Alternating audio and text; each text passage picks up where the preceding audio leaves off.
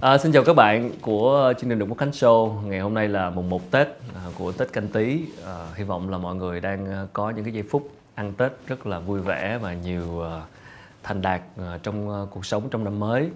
Và nhân cái chủ đề của năm mới ngày hôm nay và cũng là khởi đầu của năm 2020, một năm đầu tiên của thập kỷ mới thì à, có lẽ mình lấy cái cớ để mình nói về cái chủ đề là sự khởi đầu à, chúng ta bắt đầu một cái mới. Chúng ta bỏ đi những cái cũ những cái chưa vừa ý để bắt đầu một sự khởi đầu mới. Và chúng tôi biết à, rất nhiều các bạn à, khán giả của chương trình cũng mong muốn là nhân dịp năm mới này mình muốn có gì đó thay đổi bản thân. Mình muốn uh, giàu có hơn chẳng hạn. À, mình muốn thay đổi một thói quen gì đó mình muốn cuộc sống mình phải khác đi so với lại uh, một thập kỷ cũ đã qua chẳng hạn. Thì à, hôm nay mình rất là vinh dự được mời đến studio một người anh một người bạn một người uh, mentor, một người đã có rất nhiều chia sẻ trên chương trình trước đây. Các bạn đã từng nghe trên podcast của được một cánh show. Xin được uh, giới thiệu anh Phạm Lê Thái. À, cảm ơn anh Thái rất nhiều. Chúc mừng năm mới anh. Dạ, chúc mừng năm mới Quốc Khánh. thì thực sự là mọi người nhìn thấy thành công ngày hôm nay thì mọi người nói rằng là ừ tại vì cho khi anh may mắn anh quen biết người này người kia anh ờ, có được cái công việc ở chỗ này chỗ kia ổn định đồng ý với các bạn rằng là tôi có một cái công việc ổn định nhưng mà để đến thành công thì các bạn biết là tôi cũng đi từ một cái nhân viên gọi là thấp kém nhất ở trong công ty lúc mà mới bước vào. Để mà muốn chứng tỏ với mọi người cái năng lực tôi có thể làm được công việc thì tôi cần phải làm cực kỳ nhiều thứ. Nhưng tôi nói với các bạn rằng là chả có thứ thành công nào gọi là may mắn và qua đêm cả.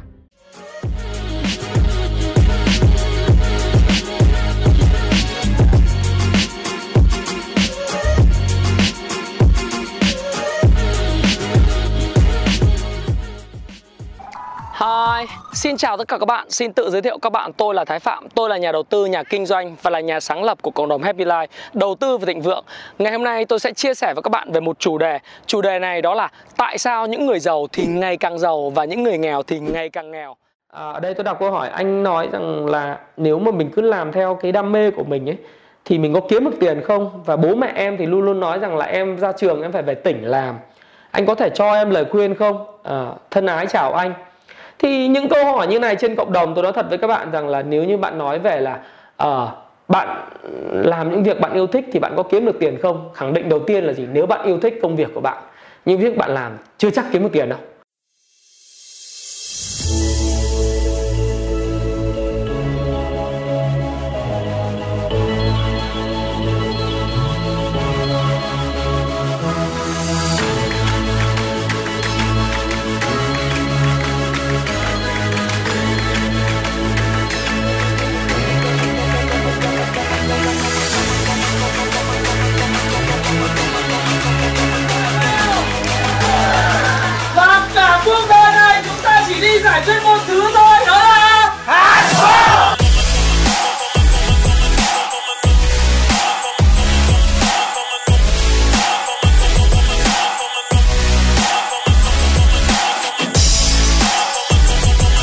Bạn đến đây các bạn không phải để nghe mà tôi muốn có một sự thay đổi đó là kết quả của bạn sau khóa học này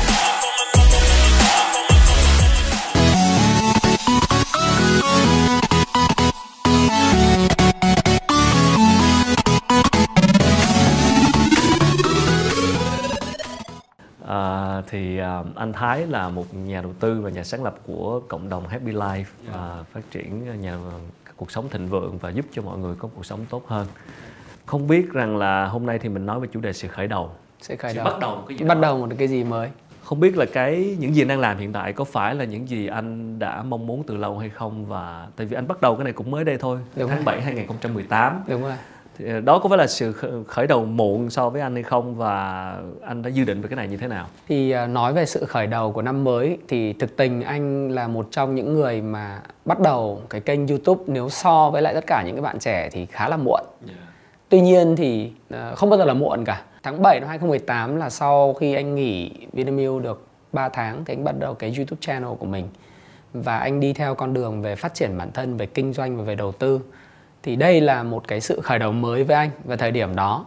Và cũng rất là ngạc nhiên là sau một năm thì anh có được một năm, một năm rưỡi thì anh có được cái thành quả nhất định chút xíu. À.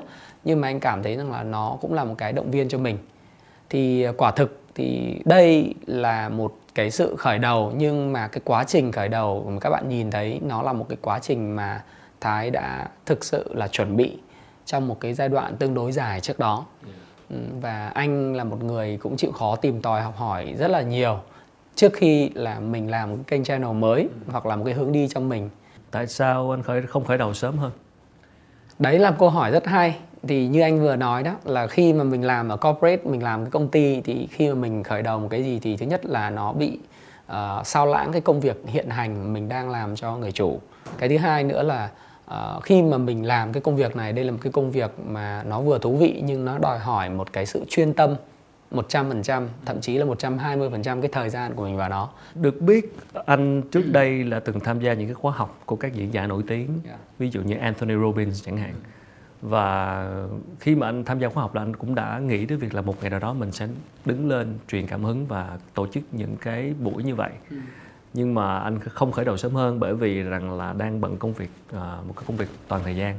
Cũng một phần, một phần lý do. Cái thứ hai nữa là anh nghĩ rằng là thì nó xuất phát từ cái câu chuyện như anh nói đó là thời điểm chín muồi của mình nó không hẳn là việc mà mình phải quyết cái cái công việc cũ mình mới làm được cái cái mới hoàn toàn các bạn có thể làm song song tuy nhiên thì người Việt Nam anh nghĩ rằng là có nhiều người nói quá ít người làm. Và nếu muốn truyền cảm hứng thực sự thì chính bản thân mình nó phải đạt được một cái độ chín nhất định thì mình mới có thể chia sẻ được. Cả về mặt trải nghiệm sống về tích lũy về tiền bạc tích lũy về kiến thức và đặc biệt là cái vốn sống. Anh nghĩ là cái trải nghiệm sống một cái vốn sống giống như khi anh trao đổi như thế này hoặc là trao đổi trong kênh của anh chẳng hạn thì giống như anh lấy từ cái món đồ lấy từ trong túi khi anh chia sẻ ra thôi. Yeah. chứ anh không cần phải suy nghĩ là phải rất lâu để để có thể nói được cái chủ đề mà mình đã tâm huyết từ rất lâu rồi. Yeah, tức là mình phải tích lũy đủ tới lúc đó. Anh cảm thấy là mình tích lũy đủ. Kiểu tích lũy đủ về về lượng thì cái chất nó biến đổi ấy. thì bây giờ mình cũng không có chỉ trích hay là mình cũng không phán xét bình luận gì. Ờ, nhưng mà nhân ngày mùng 1 uh, ờ, Tết thì mình cũng chia sẻ một câu chuyện đó. Rất là nhiều những bạn trẻ cũng mong muốn trở thành một cái người như vậy. Thay đổi truyền cảm hứng họ có thể xuất phát từ cái thời điểm năm 20 tuổi 22 tuổi. Nó không có sai vấn đề các bạn có càng làm sớm càng tốt nhưng mà cái trải nghiệm sống của bạn nó chỉ dừng ở cái mức mà tuổi của bạn thôi ừ. thứ hai nữa đó là những chia sẻ của bạn thì nó phần lớn là từ sách vở ra nó sẽ không có cái cái trải nghiệm xương máu của cá nhân như vậy thì sau một khoảng thời gian trải nghiệm như anh nói là đủ tích lũy đủ để bắt đầu làm kênh youtube và yeah. truyền cảm hứng và chia sẻ những bài học rất là xương máu chứ không phải là từ sách vậy thì ờ, cái khoảng thời gian tích lũy của anh đó, đâu là cái thất bại mà anh cho là xương máu nhất mà không thể nào quên được? Anh nghĩ cái thất bại năm 2008 là cái thất bại mà nó là xương máu nhất của một cái cậu trẻ ngựa non háo đá và độ tuổi năm 26 tuổi. Về việc mất tiền khi mà mình đầu tư chứng khoán cái đấy thì anh nghĩ rằng là là một bài học nó nó ăn sâu vào trong cái con người của anh rồi. Nó là cái câu chuyện đấy là mình luôn luôn mình mình lạc quan hóa quá hoặc là mình nghĩ mình quá giỏi hoặc là mình nghĩ là tiền rất dễ kiếm. Thành thử ra là vì dễ kiếm thì sẽ dễ mất. À, và chính bởi vậy cho mình phung phí mình cầm cái số tiền đấy mình đầu không phải là đầu tư tập trung vào mỗi đầu tư chứng khoán hay là mình đi mua đất mình mình mình à, tập trung vào chuyện kinh doanh bất động sản mà mình lấy cái tiền đó mình giải manh manh ra mình thấy người ta làm quán trà sữa âm 18 độ. Đấy, anh anh là một trong những điều mà có gọi là tinh thần entrepreneurship Thấy rất là xu cao. hướng là bắt ngày đúng không? Xu hướng là trà sữa thời điểm đấy là hoa hướng dương rồi âm 18 thì mình thấy ở sư vận hạnh cũng đông mình thấy ở võ văn tần đông quá mình thấy ở trên gò vấp đông quá.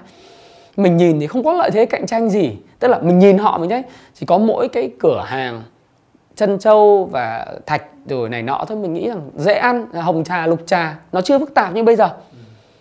Thế thì mình giải mình may mình cầm bảy tám trăm triệu đi mình cũng giải và mình thuê nguyên một cái tòa nhà 5 tầng để bắt đầu mới. À, bắt đầu mới.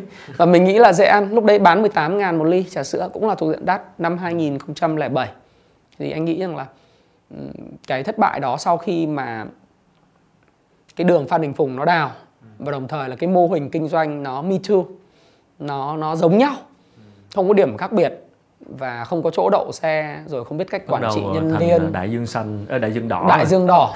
Và uh, cứ cứ làm được bao nhiêu tiền yeah. thì cứ đắp vào đắp vào đắp vào cuối cùng cả cả mất hơn một tỷ bạc. Yeah. rồi cả cái quán cà phê ở thủ đức nữa thì anh thấy rằng là cái số tiền mà anh kiếm được thì anh bị hai cái business đó tiêu tốn đi. ờ, sau này thì anh còn nhiều cái thất bại nữa liên quan đến chuyện hùn hạp làm ăn kinh doanh với bạn bè như là làm máy lọc không khí rồi là uh, thực phẩm sạch nhưng mà anh nghĩ rằng thất bại đau đớn nhất dạy cho anh là thời điểm rất sớm đó là 25 26 tuổi anh đã học được những bài học về sự tập trung anh nói một cái ý cũng rất là nhiều nhiều trường hợp xảy ra đó là cái chuyện bắt theo xu hướng và nghĩ, nghĩ là trong người mình có cái máu entrepreneur cái oh, máu yeah. kinh doanh đúng yeah. không ạ thì kiểu như ngửi ngửi thấy mùi cơ hội là chộp đúng ngay rồi, bởi vì rồi. là cái tâm lý sợ bỏ lỡ sợ bỏ lỡ tâm lý FOMO đó uh, fear of missing out tức là nếu mình không nhảy vào lúc này thì thằng khác nó nhảy vào rồi, không phải tôi thì ai không phải đấy. tôi thì ai và đôi khi tâm lý nó nói là là cái con dao hai lưỡi yeah. và như anh nói rằng là đó chúng ta đang sống ở Việt Nam một đất nước đang phát triển và ừ. nền kinh tế có quá nhiều cơ hội. cơ hội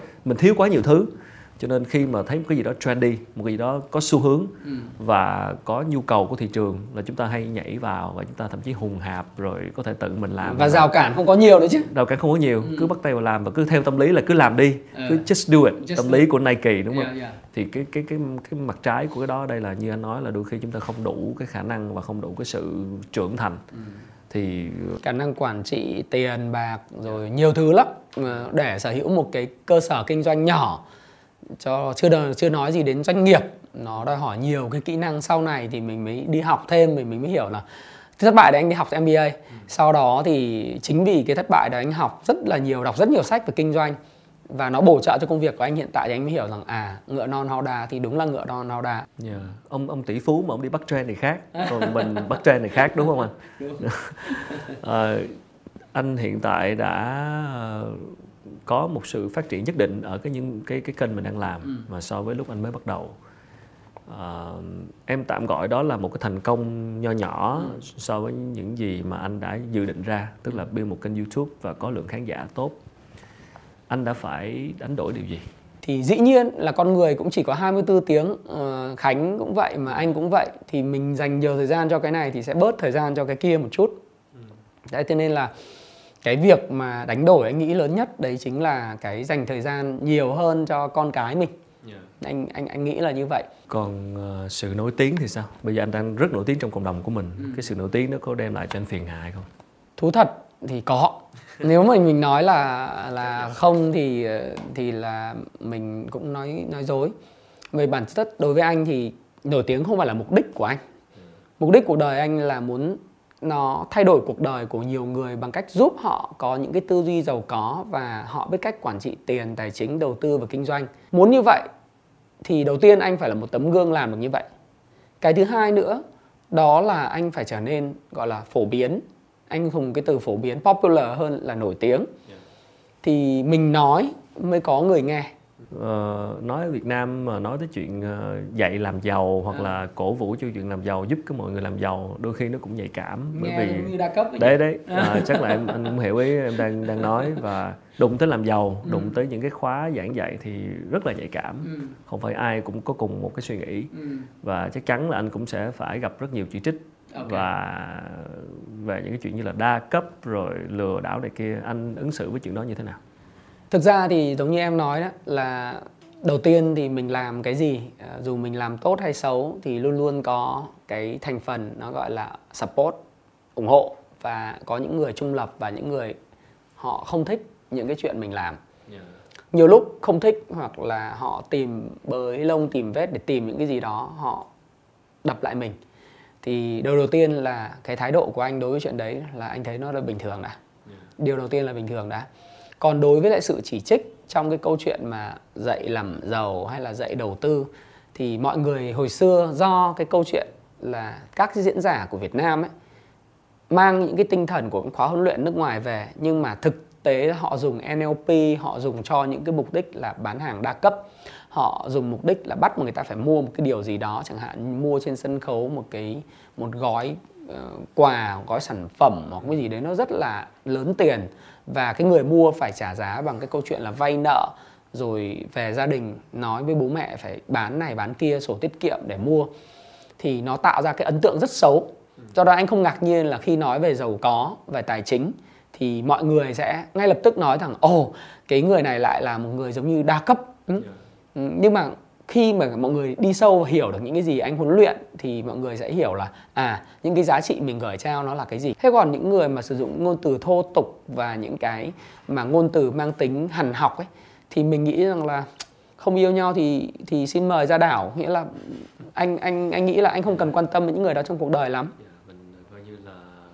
Ignore luôn né luôn. Đúng rồi giống như ông Winston Churchill ông nói đó thì là mình cái việc của mình làm là mình cứ đi thẳng thôi chứ mình dừng lại để nghe tiếng chó sủa ở bên đường ấy cái nó hơi hơi hơi nhạy cảm nhưng đấy là câu nói của Churchill chứ không phải là của anh thì nó distract mình nó nó làm mình phân tâm lắm tốt nhất là cứ tập trung vào cái vòng tròn ảnh hưởng của mình à, nhưng mà anh nghĩ sao nếu mọi người cũng sẽ lại chỉ trích anh khi mà anh có những cái video trên YouTube thì free ừ. nhưng mà lại phục vụ cho việc bán khóa học của anh chẳng hạn ừ. thì họ lại chỉ trích là à, ông này ông lại bán đa cấp. Ừ.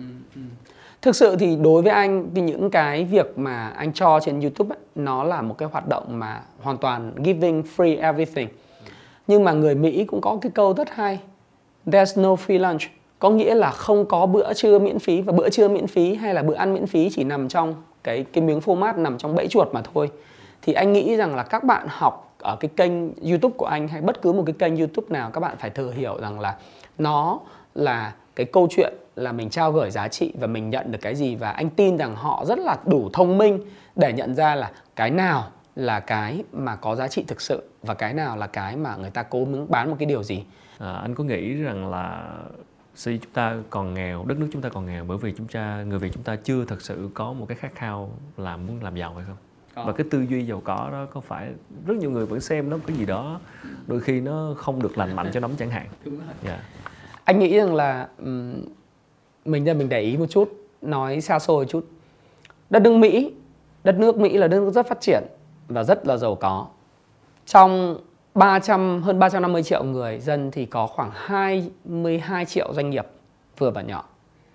Có nghĩa rằng là tỷ lệ là gần như là cứ khoảng độ tầm 12 13 người là có một doanh nghiệp. Đúng không ạ? Dạ, đúng. đó thì bây giờ mình mới quay trở lại sang đất nước Hàn Quốc, đất nước Nhật và đất nước Singapore. Tất cả những đất nước mà phát triển cái doanh nghiệp vừa và nhỏ ấy, đều là những đất nước mà có cái nền huấn luyện và giáo dục về phát triển cá nhân và huấn luyện về tài chính xuất sắc. Và dân của họ đọc những sách về phát triển bản thân và sách về tài chính, dạy về làm ăn kinh doanh và làm giàu từ rất sớm. Thì cái tư duy anh nghĩ rằng là khi mà muốn giàu có thì cái cái thiệt thòi của Việt Nam mình đó là mình trải qua quá nhiều những cái cái đấu tranh về mặt đánh nhau rồi mình có một cái nền văn hóa nó nó cũng rất là lâu đời, lâu đời nhưng mà nền văn hóa của mình nó chưa mở cửa với những tư duy đó của thế giới. Thành thả thành thử ra là cách tín thân duy nhất của các bạn trẻ đó là học theo cái cách hồi xưa rất là cổ đó là bạn đi học thật là giỏi. Ờ, kiếm điểm toán lý hóa, rồi bạn đi học đại học, rồi bạn học thêm ngoại ngữ nữa, bạn về bạn xin một công việc nhà nước hoặc là công việc ở công ty liên doanh. Thế là đủ là bạn giàu.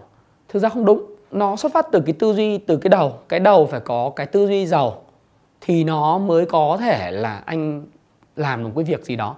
Thì anh tin rằng là Việt Nam còn rất nhiều cơ hội và thế hệ Gen Z, nó, họ ở độ tuổi từ, anh bây giờ là 24 trở xuống chiếm đâu khoảng 15 triệu dân số của Việt Nam đang rất khao khát và thành công và giàu có.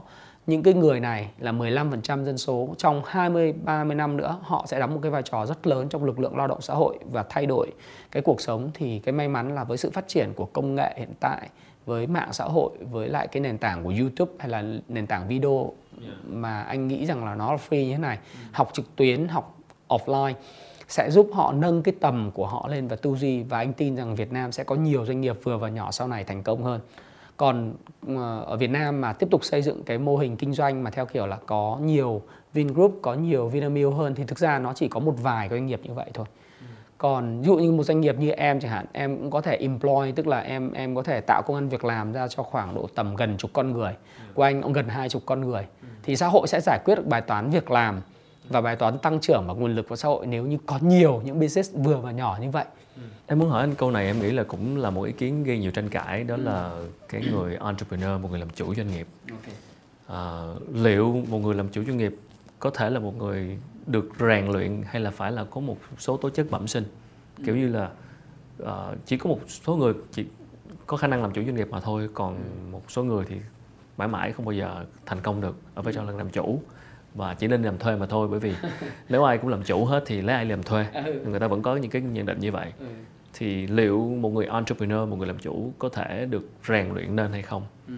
hay là phải là ít nhất là phải có một số tố chất bẩm sinh rồi thì hẳn hẳn theo đuổi còn không thì quên đi à, đi làm thuê đi bởi vì bạn làm chủ sẽ thất bại hết thất bại này tới thất bại khác quan điểm của anh về cái vấn đề này như thế nào bởi vì rất nhiều ý kiến tranh cãi xoay quanh chuyện này à, câu hỏi của khánh rất là hay và nghĩ rằng nó là mối quan tâm của rất là nhiều bạn thường là hay nói đây thì ai cũng làm chủ hết thì ai lấy ai làm thuê đúng không các bạn và thực tế số người thế. làm chủ trên thế giới cũng là số lượng ít thôi Rồi. Yeah. Dạ. nhân cái ngày đầu xuân mà chia sẻ chủ đề cực kỳ hay anh nghĩ rằng là đối với lại doanh nghiệp muốn thành công thì phải có ít nhất là bốn kiểu người thứ nhất là người entrepreneurship tức là cái người mà có tư duy về cơ hội làm ăn kinh doanh bắt được trend bắt được những xu hướng và tìm được xu thế trong tương lai là gì và người rất nhanh nhạy với thời cuộc. Ừ.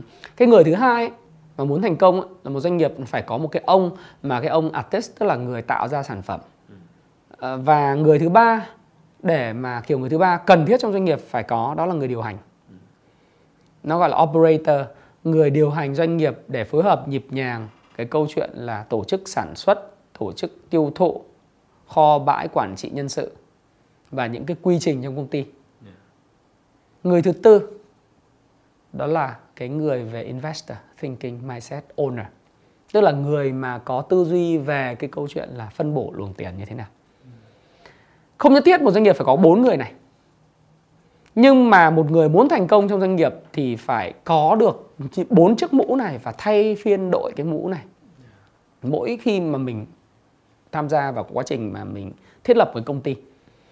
Thế thì bây giờ cái quay trở lại là liệu nó được đào luyện hay là nó là tố chất? Điều đầu tiên bạn phải hiểu là có, phải đầy đủ những cái tố chất đó đã. Hoặc là bốn cái mũ đó bạn phải thường xuyên bạn đội đã. Và anh có một cái câu anh rất thích của một bậc thầy. Đó là kinh doanh và đầu tư là một môn thể thao trí tuệ. Ừ intellectual sport. Và một môn thể thao trí tuệ thì giống như tất cả môn thể thao khác như em bơi đạp chạy như là chạy bộ của anh hay là tennis hay là golf. Ngoài cái yếu tố là năng khiếu nó không quyết định. Phải rèn luyện. Mà phải là rèn luyện phải tập. phải tập. Nhưng mà tập thì nó có hai phần. Một là anh phải có cái nhận thức đúng vào cái môn đó. Cái thứ hai nữa là anh phải được guide và coach bởi một cái mentor và coach đúng thực hành nó tạo ra sự gọi là permanent. Nếu mà không đúng làm không đúng thì thì thực thực thực hành nhiều những cái sai thì nó sẽ tạo ra những thói quen cực xấu. Quay lại chữ khởi đầu thì ờ, đầu năm mới ví dụ như là các bạn đang muốn ờ, thay đổi về việc đầu tư chẳng hạn gọi là năm nay là năm chỉ khởi đầu cho một cái con đường từ đây về sau chúng ta đầu tư nhiều hơn vào bản thân hoặc là đầu tư để chúng ta sinh lợi ờ, đầu tư để chúng ta có thêm nguồn thu nhập đầu tư để chúng ta trở nên giàu có hơn. Okay thì với những bạn bây giờ mới bắt đầu khởi đầu không bao giờ là quá muộn đúng không anh? Đúng rồi. 2020 đến một dấu một cột mốc là năm đầu tiên của thập kỷ mới thì cũng là năm chúng ta gọi là có những khoản đầu tư đầu tiên chẳng hạn. Ừ. Vậy thì nhìn vào bức tranh của Việt Nam, nhìn vào những cơ hội ở tại thị trường này. Ừ.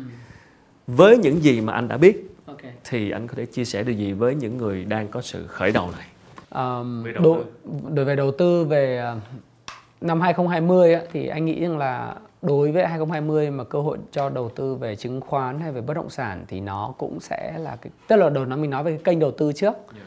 thì uh, nhìn tổng quan chung với cái tình hình mà thắt chặt tín dụng như của Việt Nam hiện tại về đấy là về chính sách bởi vì mình tương đối là phòng thủ đặc biệt là mình không muốn tiền tín dụng nó chảy vào cái kênh chứng khoán bất động sản thì khả năng mà tăng điểm mà tăng rất là mạnh về điểm số cho cả năm thì nó sẽ không. Do đó thì anh nghĩ rằng là nó sẽ là một năm bình bình cho cả hai cái kênh đó. Vẫn sẽ có những sóng cục bộ của một số nhóm ngành và một số cái khu đất một số dự án ăn theo cơ sở hạ tầng. Mình không nói tổng quan chung chung được bởi vì bất động sản thì nó có những phân khúc khác nhau. Và những cái phân khúc mà nhà cho thuê thì nó vẫn phát triển. Thế thì anh thì có một cái nghĩ rằng là vàng thì cũng là một cái cái nơi mà uh, chống lại lạm phát khi mà giá dầu tăng thôi nhưng mà giá dầu năm sau anh nghĩ là nó cũng không phải là căng thẳng Trung Đông gì ghê gớm lắm cho nên là về cơ bản vàng cũng không phải là một cái hình thức để mình đầu tư mà nó chỉ là nơi hedging tức là phòng hộ lại cho cái lạm phát của mình thôi. Yeah. Rồi đô thì chắc chắn là không rồi Việt Nam đang có một cái dòng vốn FDI rất là tốt tức là ngoại tệ không phải vàng không phải vậy chứng khoán không phải vậy 2020 bắt đầu như thế nào sự khởi đầu này thì quan trọng lắm à sự khởi đầu thì yeah. nếu mà anh có một lời khuyên thì anh luôn luôn khuyên mọi người đấy là bất cứ một sự khởi đầu nào thì đều xuất phát từ cái khởi tâm của chính bản thân mình từ cái trí não của mình. Do đó đầu tư về thay vì đầu tiên là cầm cái đồng tiền xương máu của mình ngay lập tức mình đi đầu tư thì mình hãy chuẩn bị trước. Chuẩn bị thật kỹ cho cái xu xuống tiền đấy của mình. Là mình nghiên cứu thứ nhất là mình đọc sách được này video miễn phí trên mạng đầy. Không nhất thiết phải đi học chứ đừng uh, bị cái tâm lý FOMO á à, tức là thấy yeah. thấy Khánh rồi thấy anh Thái kiếm tiền dễ quá không? Kiểu Việt Nam làm, là cơ hội vàng kiểu vậy. Cái 20 30 năm nữa nó là một cái cơ hội vàng về những ngành như sau này. Thứ nhất là bán lẻ. Cái thứ hai là thương mại điện thương mại điện tử. Bây giờ thương mại điện tử đang tăng trưởng mỗi một năm nó vào khoảng 36% một năm, đó là toàn ngành. Cái thứ hai nữa là ngành về dịch vụ. Dịch vụ về huấn luyện đào tạo, dịch vụ về học hành, à, dịch vụ có về giải trí ăn chơi, vui chơi giải trí, ăn uống, F&B Việt Nam chưa bao giờ là một cái ngành thiếu đi sự hấp dẫn. Chẳng qua là cái đại dương đỏ quá nhiều anh chạy một lại trà trend trà sữa như hồi xưa của anh bởi vì thì cái thế hệ tiêu thụ rất là lớn. Yeah. Rồi ờ, về IT về công nghệ Việt Nam là một đất nước mà có các thanh niên trẻ có khả năng lập trình có khả năng học hỏi về thế giới và mở cửa rất là nhanh nhưng mà nếu mình muốn thành công ở cái lĩnh vực mà mình muốn chỉ ra là về chẳng hạn như thương mại điện tử hay là về đào tạo huấn luyện về mặt tài chính đầu tư à, đặc biệt là về đầu tư chứng khoán bất động sản 30 năm nữa thì 15 triệu con người này đều có nhu cầu đầu tư đều có nhu cầu là mua nhà ở. Đúng. nhưng mà mình muốn thành công ở bất động sản và chứng khoán hay là những ngành kinh doanh đó thì đầu tiên là mình phải hiểu rằng đầu tiên mình đọc cái gì đây mình học cái gì đây mình chuẩn bị như thế nào và mình gần gặp và xây dựng những mối quan hệ chất lượng nào để người ta làm mentor cho mình người ta kéo mình đi. Hoặc là ít nhất là họ có thể cho mình những cái lời khuyên khi mà mình gặp khó khăn.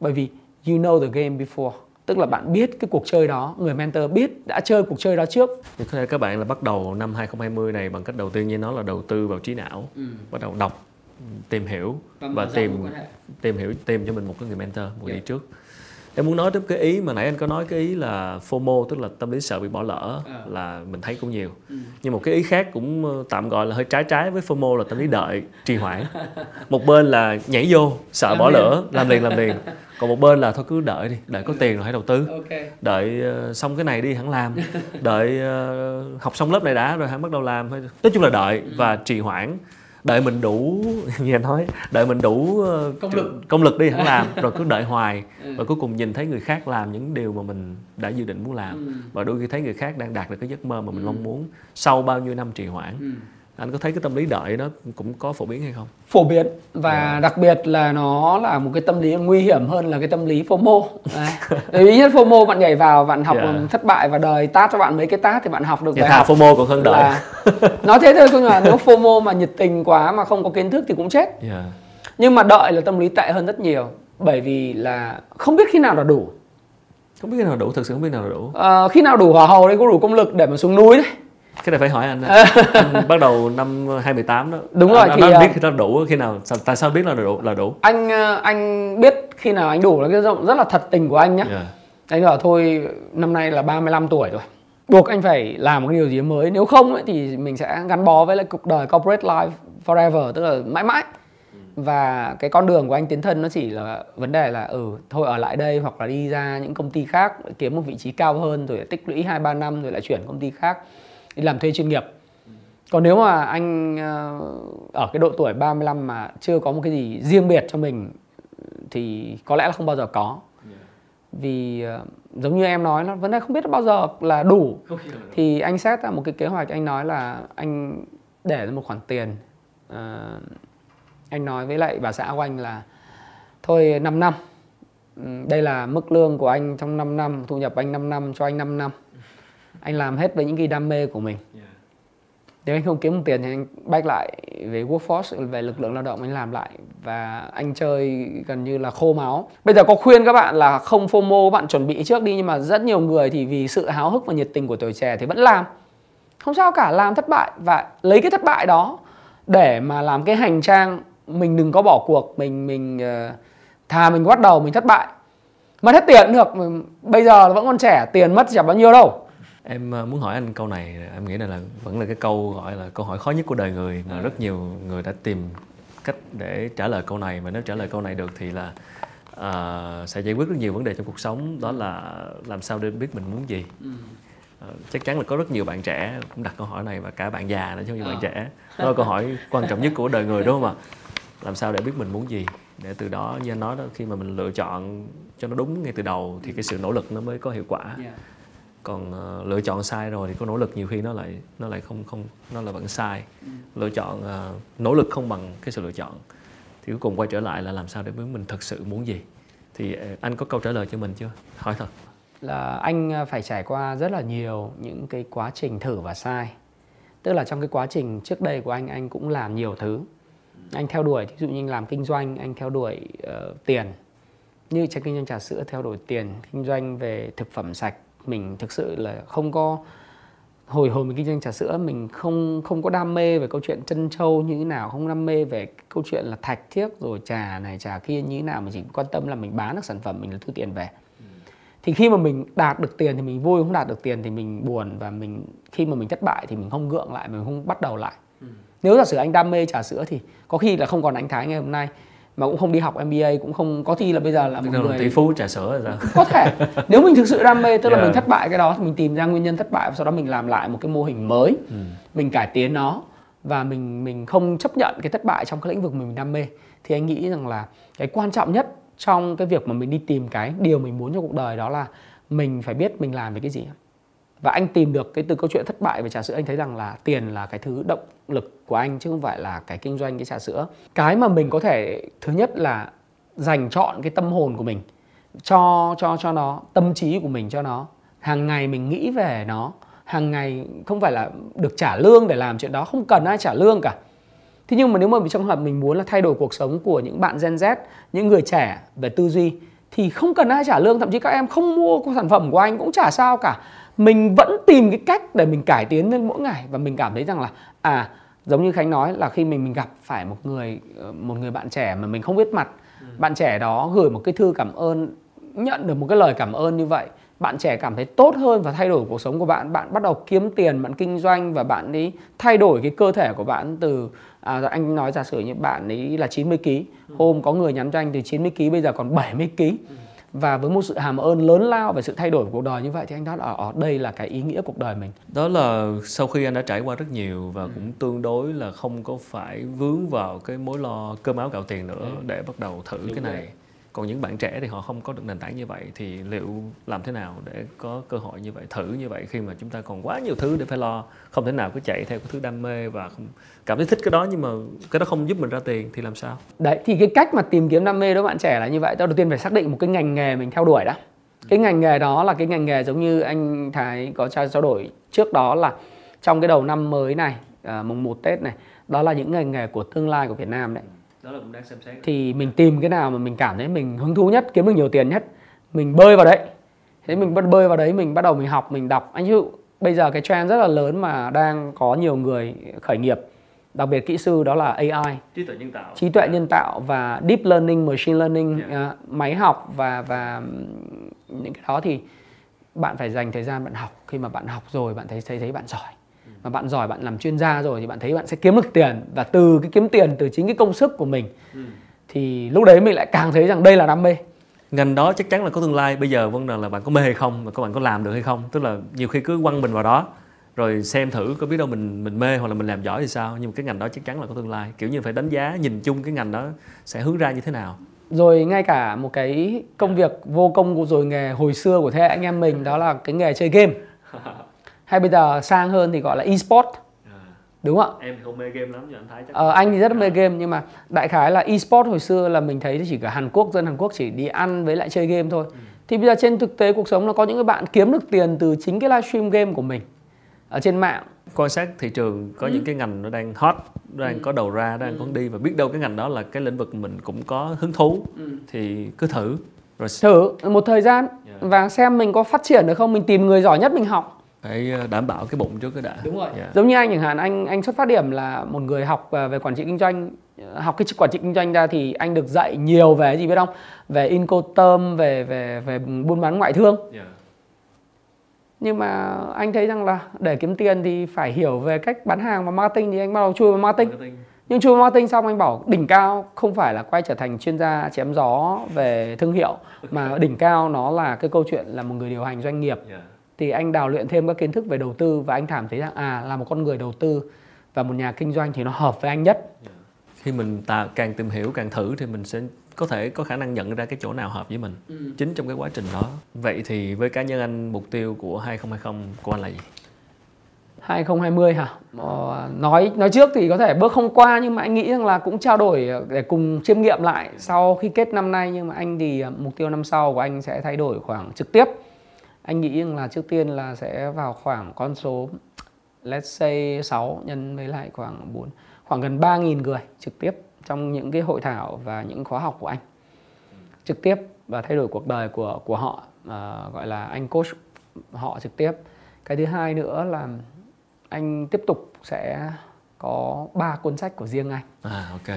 Anh cho giám đốc. sách anh tự viết chứ không phải là sách dịch viết. đúng không? Sách dịch thì anh dịch nhiều dịch rồi. rất nhiều rồi. Ừ thì bây giờ anh sẽ viết ba cuốn sách của anh về phát triển bản thân về tài chính và một một chút xíu nữa về cái câu chuyện về đầu tư à, theo cái Việt Nam phù hợp với thị trường Việt Nam. Thì đấy là cái mà anh đặt mục tiêu năm nay. À, thưa các bạn à, nãy giờ chúng tôi à, trò chuyện cũng khá là dài rồi. Nhưng mà chắc là nhân ngày đầu năm mới thì hơi tỉ tê tâm sự một tí. À, nhưng chắc các bạn cũng đã hiểu được một vài cái vấn đề mà anh Thái chia sẻ. Thì động lại thì chắc là tôi xin chia sẻ cảm nghĩ của riêng của tôi những gì động lại trong cái cuộc trò chuyện này. Đó là cái việc là 2020 và chúng ta nghĩ đến chuyện khởi đầu mới cái chủ đề chính của ngày hôm nay. Và không bao giờ là muộn thì các bạn có thể lấy cái cớ đây là năm đầu tiên 2020 tập, uh, đầu tiên của tập kỷ rồi năm tý coi như là bắt đầu 12 con giáp. Tý sư nhân mẹo là tý là năm đầu tiên coi như là một cái năm rất là may mắn để chúng ta khởi đầu mới. À. và đừng chờ đợi đừng trì hoãn lúc đó chúng tôi cũng trò chuyện khá nhiều về cái tâm lý chờ đợi, tâm lý trì hoãn. Và chính cái tâm lý đó nó sẽ là cái rào cản để mà các bạn khi các bạn chưa có đạt được những cái gì mà mình mong muốn trong cuộc sống. Chính cái có, cái sự bắt đầu, mà như chúng tôi đã nói rất nhiều, bắt đầu làm, get started, bắt đầu, thì chính cái quá trình đó nó sẽ là cái quá trình giúp cho chúng ta rất nhiều bài học. Và à, một cái ý nữa mà tôi muốn th- dẫn lời của anh Thái đó là thử và sai. Ừ. đó là cái kinh nghiệm cá nhân của anh Thái trong việc tìm hiểu xem mình muốn gì trong cuộc ừ. sống. Thì chỉ có thử và sai thì chúng ta mới biết được chúng ta muốn gì. Và bao giờ cũng phải thực tế bắt đầu một cái việc đó và chúng ta nghĩ đến cái mục tiêu cuối cùng. Và chúng ta làm thế nào để thực tế chứ không có quá mơ mộng. Chúng ta phải lo được uh, gọi là ổn định về mặt cuộc sống trước rồi bắt đầu trải nghiệm và tìm cho mình những cái đam mê thật sự để chúng ta bắt đầu. Và cá nhân anh Thái cũng đã bắt đầu năm 35 36 tuổi. Ừ. và anh đã nhận ra được cái cái mục đích cuộc đời mình. Và tôi hy vọng là các bạn đang xem chương trình thì uh, cũng có rất nhiều bạn còn rất trẻ và chúng ta đang băn khoăn về cái con đường sắp tới. Tôi nghĩ cái chuyện đó hết sức bình thường. Chúng ta ai cũng có những cái hoang mang ở những độ tuổi như thế này. Và cái quan trọng là chúng ta còn thời gian phía trước. Chúng ta còn cái uh, tinh thần còn cái sức khỏe còn cái tuổi trẻ thì uh, hãy bắt đầu uh, nói chung là không nên chờ đợi nữa và xin cảm ơn các bạn rất nhiều vì thời gian qua đã theo dõi và ủng hộ cho chương trình Trung Quốc Cánh Show À, một lần nữa cảm ơn anh Thái đã nhận lời đến với chương trình và thực hiện chương trình số Tết đặc biệt này. Xin chào các bạn và xin chúc mọi người một năm mới thật an khang thịnh vượng, thật nhiều sức khỏe và có một sự khởi đầu rất là may mắn để, để đến tới cuối năm chúng ta sẽ cùng nhau đánh giá lại và chúng ta sẽ cùng trò chuyện để tổng kết xem là mọi người đã khởi đầu như thế nào. Xin yeah. Dạ. chào tạm biệt ạ. Xin chúc các bạn một năm mới thật nhiều niềm vui.